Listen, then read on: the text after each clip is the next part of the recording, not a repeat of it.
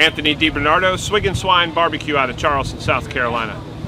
What barbecue means to me, barbecue is a way for me to bring everybody together and make them happy with food, uh, connect with the community that we're in, and uh, you know, just express myself and make a living doing it. Patience. Have patience. It's going to take a lot of practice.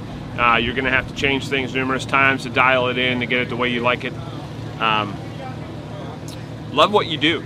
I mean, you, you spend so much time tending fires and and it's hard, hard work. And if you don't love it, then there's no use in doing it. And if I had to pick a third thing, um, travel when you can. Uh, started Swig and Swine five years ago. Uh, for the first three years, we were chained chained to the restaurants and uh, couldn't break away. But finally, getting able to break away and spread my wings and uh, this barbecue community that we we live and work in is absolutely amazing. And uh, when you get on the road and you start meeting some of these people, it just opens your eyes and and makes you realize a whole nother reason why we do what we do.